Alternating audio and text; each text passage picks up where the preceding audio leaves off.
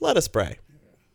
Gracious loving God, we give you thanks. We thanks for the gift of your word. We give you thanks for all the ways you speak to us. God, guide us, that we may indeed be faithful interpreters of you, hearing your word.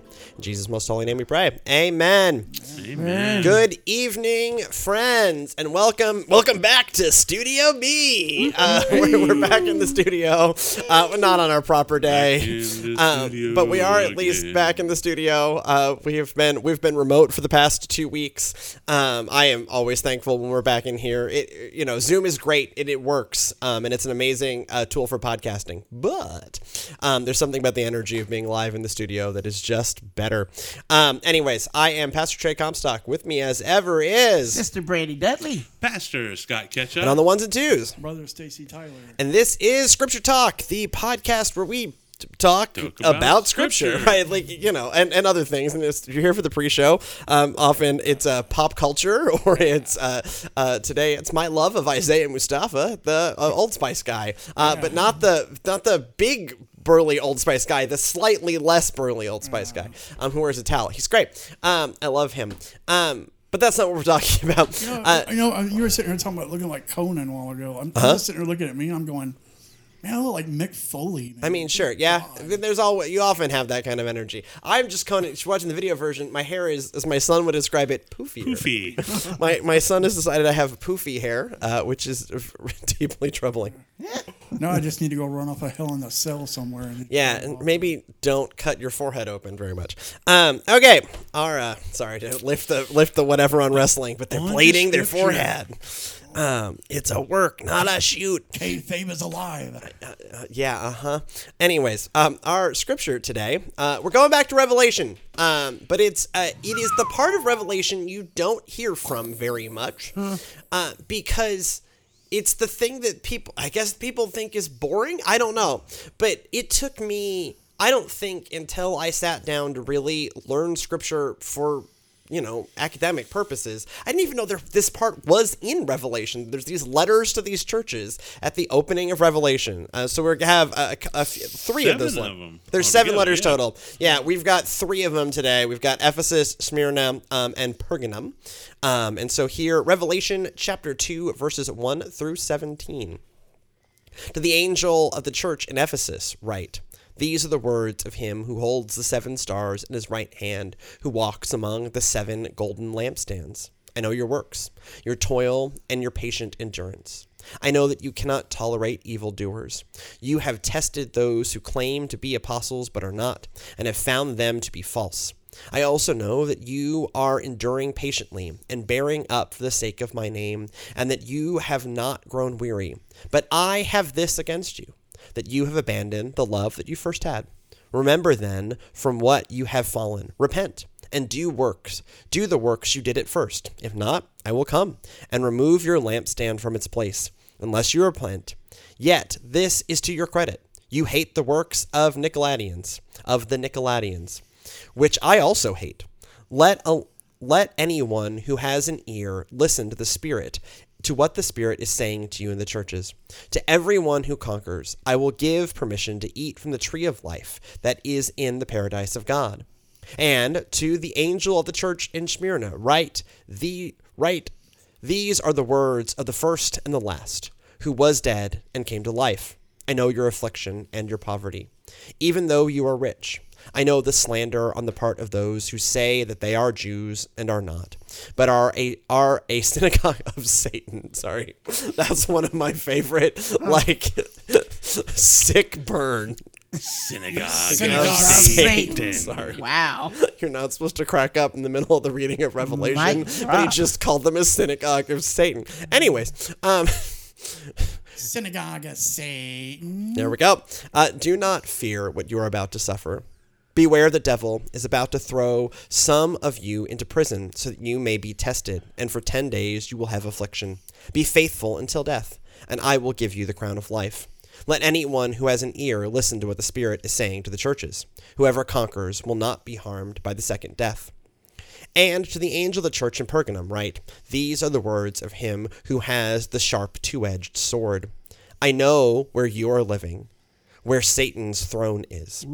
Yet you are holding fast to my name, and you did not deny your faith, even in the days of Antipas, my witness, my faithful one, who was killed among you where Satan lives. But I have a few things against you.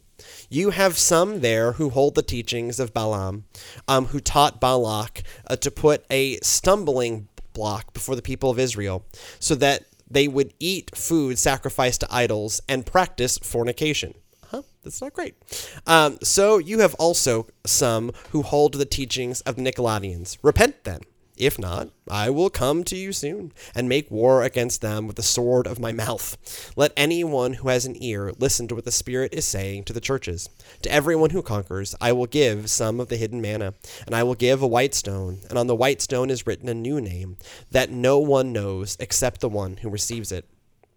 Okay, Bad. This is a lot. Definitely bad. I know, but here's the thing. This these are real churches, right? We can uh, historically point at them, um, or at least at some of them. And this is God speaking uh, to John, who is acting as prophet um, in the dream. This is how it opens, right? This is the opening statements of Revelation. Is a lot of it is things are tough.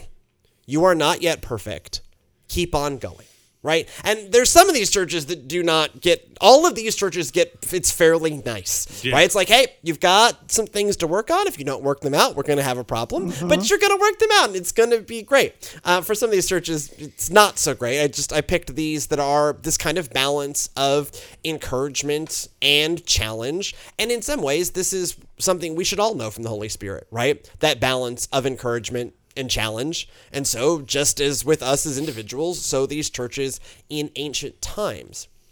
But the edge to this is what all of Revelation is actually about when you zoom out and read the book as a whole. It is. Things are tough right now. For these churches, things are tough right now. They have pressures from outside, right? They live where Satan lives. They, you know, are, suffering from the synagogue of Satan.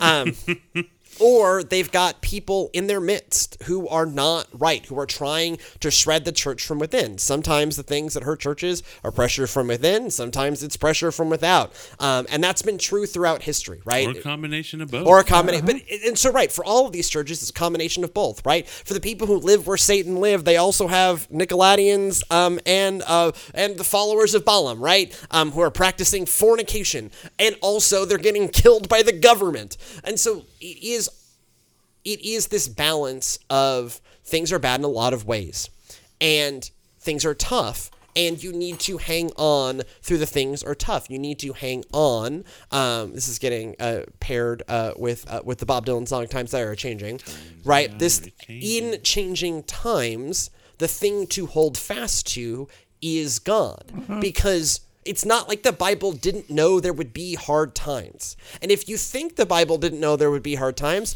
you haven't read the Bible very well. This Yeah. this is why you've got to read it in big chunks. You got to read whole books. You got to read Revelation and th- don't worry much about the number of eyes and claws and lion heads or whatever the heck. Focus in on the actual message. Hold on, friends, that even in this changing time, there is bedrock underneath. But people run away from the book of Revelation. You hardly hear any pastor preach on the book of Revelation because they're scared of what it contains and it may scare the congregation and all. So I mean, in some ways, it, I think I've said this before. It should. It should scare you. Revelation is very okay with you being a little afraid, but be afraid of the right things. huh? And spoilers, God, God wins. wins. Why wins? God wins. I mean, it, it, it, it it's kind of in there. But something else I find that is encouraging in this, um, and I know I've made this statement before. Uh, oftentimes, I've had people uh, complain about they don't go to church because it's full of hypocrites, or the, the, the, the church is full of issues, and it's not what it used to be. Okay, I love this verse because guess what? This is the beginning of the church. This is early church I mean, this is- history. yeah, this is definitely yeah, guess first what he's- century. guess what he's pointing out? Not everybody in the church is agreeing on the same thing, doing it right, and he has it full of people who have wrong thinking. Uh-huh. So that means this has always been an issue in the church, and yet Jesus is like, it's going to be okay, do better. And work on it because that's the purpose of the church. Yes, the church is going to be filled with people who uh, need help because They're that's humans. the job of the church. Right. If you find a perfect church, don't go join it. You'll mess it up. And that's the same for me. If I was to go, I would Right. mess it up because there's no such thing. And- And, yeah. so the beauty of this isn't the fact that there's all these issues in the church. It's the fact that, you know, like we talked about today, Jesus uh, being a friend and pointing out that's what's obvious in front of our face. Jesus pointing out, hey, there's these issues so that they can be worked on. Thank you. Not as in condemnation of going, you know, this church is no good, with the exception of the synagogue of Satan. I think that's pretty heavy, uh, pretty, pretty uh, pointing out that they had a lot going on there. But it's a fact of this is so that you know what to work on and that he is going to be there to work on it with them. This is what we talked about about prophecy, Yeah. truth telling, not fortune telling. Right. Well, and also it is um, challenge with hope. Yeah. Right? None of like we so the way the human brain is wired is we receive negative feedback stronger than we stre- receive positive feedback. It's a great way to like stay alive on the savannah or whatever, right? You learn more from the lion charging at you, right? And so we often in church life, and um, as pastors, I think we have to walk this line very carefully um, of of the difference between um, challenge, right, um, and condemnation, right, of uh, challenging and pushing and accountability, right, um, and condemnation, which is to say, um, it is one thing to say this is an issue, you need to work on it. It is another thing to say, this is an issue, therefore you are condemned. Mm-hmm. We often receive feedback, any any negative feedback, as condemnation. Right? I, I, you know, they're attacking me. Are are they? Maybe they are, right? You know, someone is being attacked by the synagogue of Satan. But Jesus, or you know, the word of God here is not attacking Smyrna or Pergamum, right? They this these are churches like, hey, you're doing all right, but these are the places you need to grow. They are not being kicked out. They are saying, um, hey, sin is a problem. Um, if you are not working to resolve sin, that is a problem. I think we would all agree that that is a Yeah. problem. Yep, But you have the opportunity to get it right. And if you do get it right, you have this anchor to hold on to in difficult times. And so this harkens back to uh, one of the very first sermons you ever taught that I was part of. Uh, Good Church, Bad Good church, Yeah. bad church, Yeah. right? Yeah. So that's what it it reminds me a lot of is like Well, it- it said And to these are good churches. I'm Yeah. just saying he's saying good churches, but he's saying how the good churches can become better churches. It's just a Because- progress report that he's getting at the three Yeah. week mark. Mm-hmm. Here's where you need to keep your grades up here. You're doing good, but it's where you need to go right here to get your grade up a little bit more. The reality of it is, if we are not actively focused on improving something that we're not, uh, don't have mastered yet, then we're not truly working out the discipleship aspect. Well, and that you know, that is that that is Wesleyan sanctification to Yeah. a T, right? It is um, in the way that kind of Wesley structures his understanding of God's grace. It's something that's really resonated with me, you know, as a person long before I was a theologian. Right now, you know, I you know I wear the, the the title of pastor with too much education, and so I you know I have been learning about this for a long time. But even long before any of that, just understanding, you know, Wesley's you know kind of it's we say three kinds of grace, and it's not, it's all God's grace. It's just three methodologies by which grace moves in one's life. Um, this idea of sanctifying grace is you're the same jerk you were five minutes ago, you're just a justified jerk, right? That, you know, when you are saved, you are not materially better, right? It is not instant like it is instant salvation. You're counted in the book of life. Yeah yeah yeah. Um but you have not you are no different right Work progress. god looks at you differently it's still, the still a trash fire. still a trash fire It's yes what you and your friends say, and I forget Yeah. which word. We're all blanks. Eh, all but- blanks yes Yes, All Uh, blanks, it's and what- God loves us. Yeah. God loves us anyways. Yeah, it's, it's my favorite summation of the gospel. I didn't come up with it, but I use it. Um, at, at, you know, in various words. All of them are blue. Um, but uh, we're gonna summarize this as jerks or trash fires. Right, You're the same trash fire you were five minutes ago. You're just a saved trash fire. What happens next? Is what's happened when you see this process being worked out with these three churches is you've got these things that are right, you've got these things to go, you still can get there, keep on striving, and by the way, what's on the other side of this is worth it. And by the way, this will be part of your bedrock through difficult times. and, and something to think about um, down the road as you look back. You know, and, and this isn't said with condemnation whatsoever, but as a heart check, uh, frequently, are you still dealing with you know 10 years down the road the exact same problems you were dealing with your first week of becoming a christian? Right. you may not have been leaning into this as much as you should. You will still be dealing with stuff hopefully uh, not all of the exact same stuff. Granted some things take longer to work through but still it, it's making progress building and showing and growing fruit Right. That's the, the meaning of the whole fig tree parable Well, in, in the in the you know my favorite John Wesley ordination question: Have ye fruit? Right? Yeah. That like are is what you're so the, the whole I'm, I'm leading a small group on this in, uh, in like two hours, and so clearly my head is there. spoilers Spoilers, right? Spoilers. This is the folks who are meeting with me in a couple hours, but like, um, I don't think any of them are on right now. Um, but, but you know, part of part of whole all part of Wesley and his friends' thesis statement um, in gathering and becoming the Methodists is they looked at the Church of England at their at that time, and it didn't feel like it was bearing fruit in the lives of ordinary people, right? Because that's what John Wesley was really interested in was are ordinary people who are coming to church actually being fed in such a way that their souls are being transformed. And can we start to look at the things, um, the method of Methodism, right? Is can we start to look at the things that we know will transform one's soul? Right, uh, which he would call the means of grace, right? Um, that he would call that attending to the ordinances of God, and that and those are all like fancy pants. This is the 18th century, right? And so everything sounds formal when it's the 18th century, but that is attend unto the ordinances ordinances of God, Work right? on your relationship with, with God, right? And we can think about think about the things in your life that help that. I was having a conversation. Um, I was having a conversation with Sydney's cousins. Um, they're all my age. Um, we were um, in uh, the basement, in the rec room of the beach house. Very fancy thing. Uh, rec room of the beach house. It was like eleven thirty at night, um, and we strayed into the like we strayed into the religious as we were playing shuffleboard. And I and you know and so these are these are you know people who maybe grew up in church but largely don't go to church now. And so I, I think they represent a, a lot of kind of modern millennial men right? Um, and you know I- I'm pushing to like how do I talk about church in non-churchy language right? Because the minute I start saying the words ordinances of God we're not playing shuffleboard anymore and I should probably go to bed.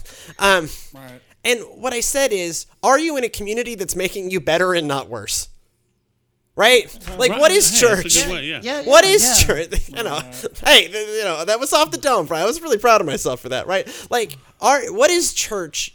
And and you see it here. I'll get back to the scripture. I promise. Like you see it here, right? Like this should be a community that is self transforming and self transforming because the power of God is moving within it, but that it is that there are you see your rough edges and you are working them out and what church is meant to be and certainly in the wesleyan tradition what church is meant to be is the place that pushes you in positive and loving and accountable ways um, to become better over time and not worse over time Right. I think I also uh, going back to what you were saying about you know are you still dealing with the same problems that you were when you became a Christian?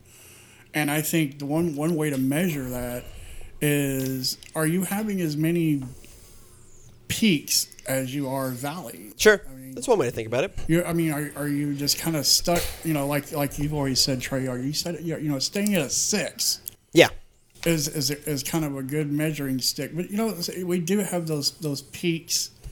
You know, where we're like, what man, God's talking to me, and God's just moving, and all my way, you know, and everything. And then we, you know, we turn around and hit those valleys, and it's all about how do we handle those those valleys. And I think that's actually very relevant to these churches, right? Yeah. Because all these churches are living in a valley. Uh-huh. They are living in a valley. They we think again, it's hard to pin down dates. This late in the New Testament, it's hard to pin down dates. Early in the New Testament, it's real easy. It was one man's 33 year presence on earth, right? And so you can get real specific about the early part of the New Testament. It's and, and, and Acts, right? You can get pretty specific about like uh, you know, from the beginning of Matthew, Mark, Luke, and John to the end of Luke 2, Acts of the Apostles, we can be pretty sure, again, we're talking about one and a half human lifetimes, right? From this point, we're in we're in no man's land if we can't put dates on things. But we think there's a persecution going on. Yeah. Um, we think, especially because the way some of the imagery nods to the Emperor Nero, right? We, we, we think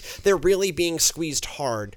Um, and so they're in a valley, right? And so what he is reminding, what part of what God is instructing John to tell these folks is to remind them of you exactly what Stacy is saying. You have made progress.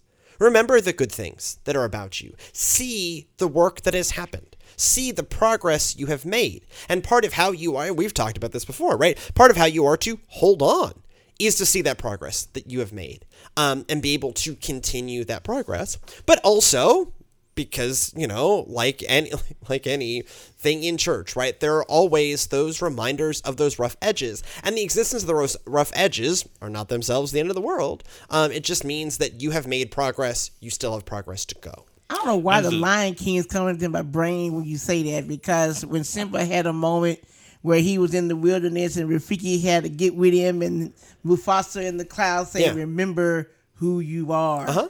That's what John is saying to these churches. every disney movie is about wesleyan sanctification Hakuna Matata. Every- remember who you are. Every Disney movie is about Wesleyan sanctification. Prove me wrong, right. Think of it because they're all the hero's journey, right?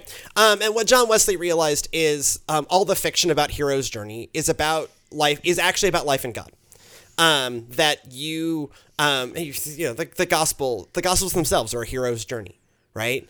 Um, that uh, they are written by people who were influenced by the Greek ethics. Like they, it's a life that happened, but the people that wrote them down had all read the Odyssey, had all read the Aeneid, had all read, you know, the Iliad, right? Like they knew, um, they understood, like they understood a character arc. Um, Yeah. And so it turns out that what John Wesley said is, what John Wesley and I, and I, and I, I feel that Revelations gives everyone be on your own Disney hero's journey, right? Like you know, if you find yourself in the middle, your well, let's do Moana. It's one I, it's, Esther was listening to the music from it in the car. Um, you know, let's think about Moana, right? She finds herself out in the ocean. She feels lost. You know, the ocean, whatever, speaks to her, and she finds herself. And there's this great song. You know, think about Encanto, right? Like all of them are this, this the same plot. Right, it's just flip a coin whether the mom's living or not, and probably the mom's dead. Bet on the mom being dead. Um, We don't talk about Bruno. wait, wait, yeah. You know, they sing a lot about him though. I- Um, I- Esther, so Esther learned the word no from that movie because she doesn't just say no; she goes no, no, no. That's funny. Uh, you know, there's been a lot that's been going on, but uh, one of the comments that really has been a theme throughout this whole thing, uh, Joe said, that uh, mimics what Paul said. Says, "I have been, am now, and will always be growing." Yeah. which mimics what Paul says, and is exactly the summation of what we as Christians should be doing. Yeah. You know, uh, we should be in a continual process of growing uh, uh, spiritually, uh, emotionally, all, all of these things. And the great aspect of it is that Jesus is there to help us with the Holy Spirit, to help us, yes, do the growing, but also to help sometimes point out to us the Yeah. areas in which we need to grow. and uh-huh. that, but also that growing does it does something more than just fully entrench you in a heavenly home. Yeah. right? Because this this letter is these letters are certainly about hey, hold on so you get the reward, right? but hmm. that is rely on God's strength to pull you along through these times. Right? That, like, the progress you're making, the challenge you're feeling, this relationship that you're in should be one that sustains you. And part of it sustaining you is that it challenges you right? A good relationship in your life should challenge you. Um, I think about this um, when I think about my friends' marriages, right? Um, and one of the ways that I think about what I think about a good marriage uh, versus maybe not a good marriage is does the I don't have to like the person you married. The question I ask myself is Does the person you marry make you a better person? And if the answer to that question is yes, I will swallow anything um, and deal with it because clearly that is a life giving marriage.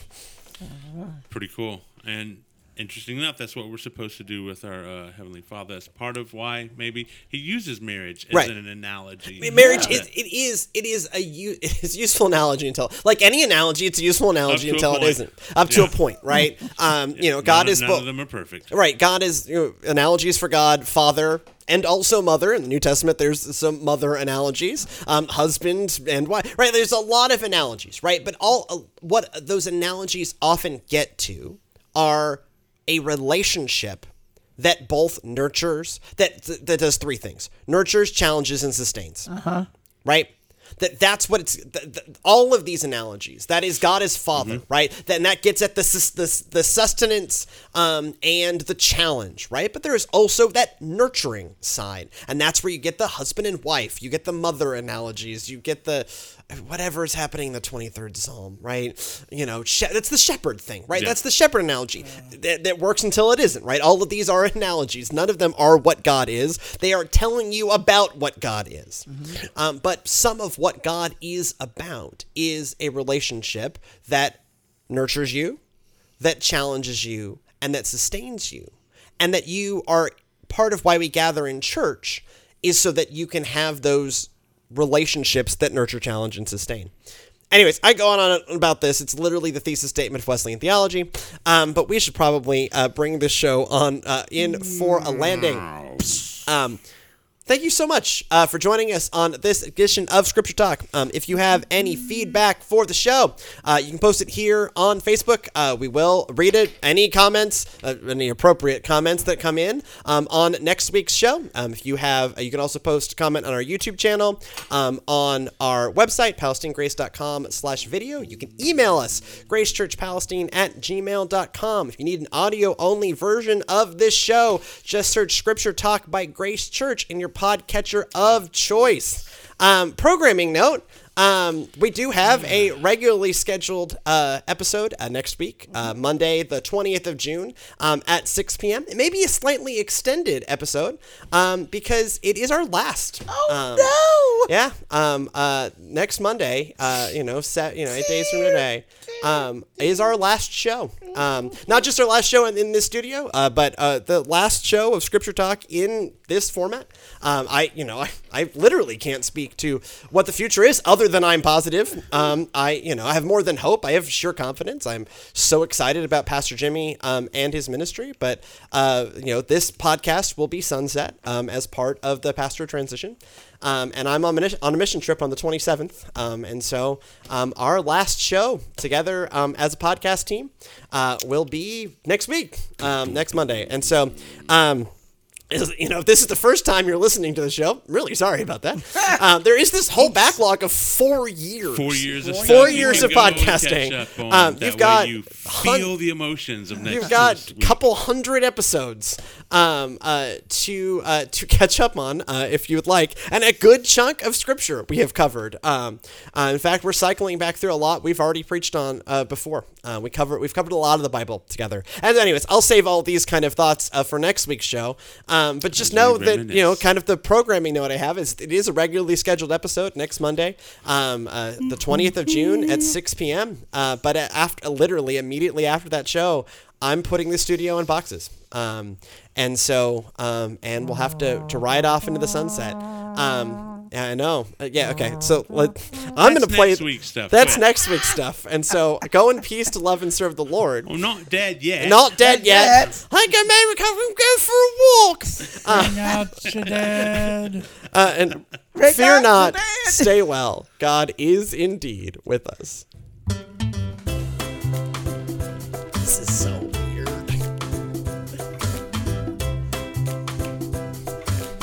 Cecilia's looking at us like we've lost our mind because she can't hear the music. Trust me, we haven't lost our mind. But we have lost Well, at our least mind. they haven't. But I, only, only as much as we ever I have. have. Going crazy was a short trip for us.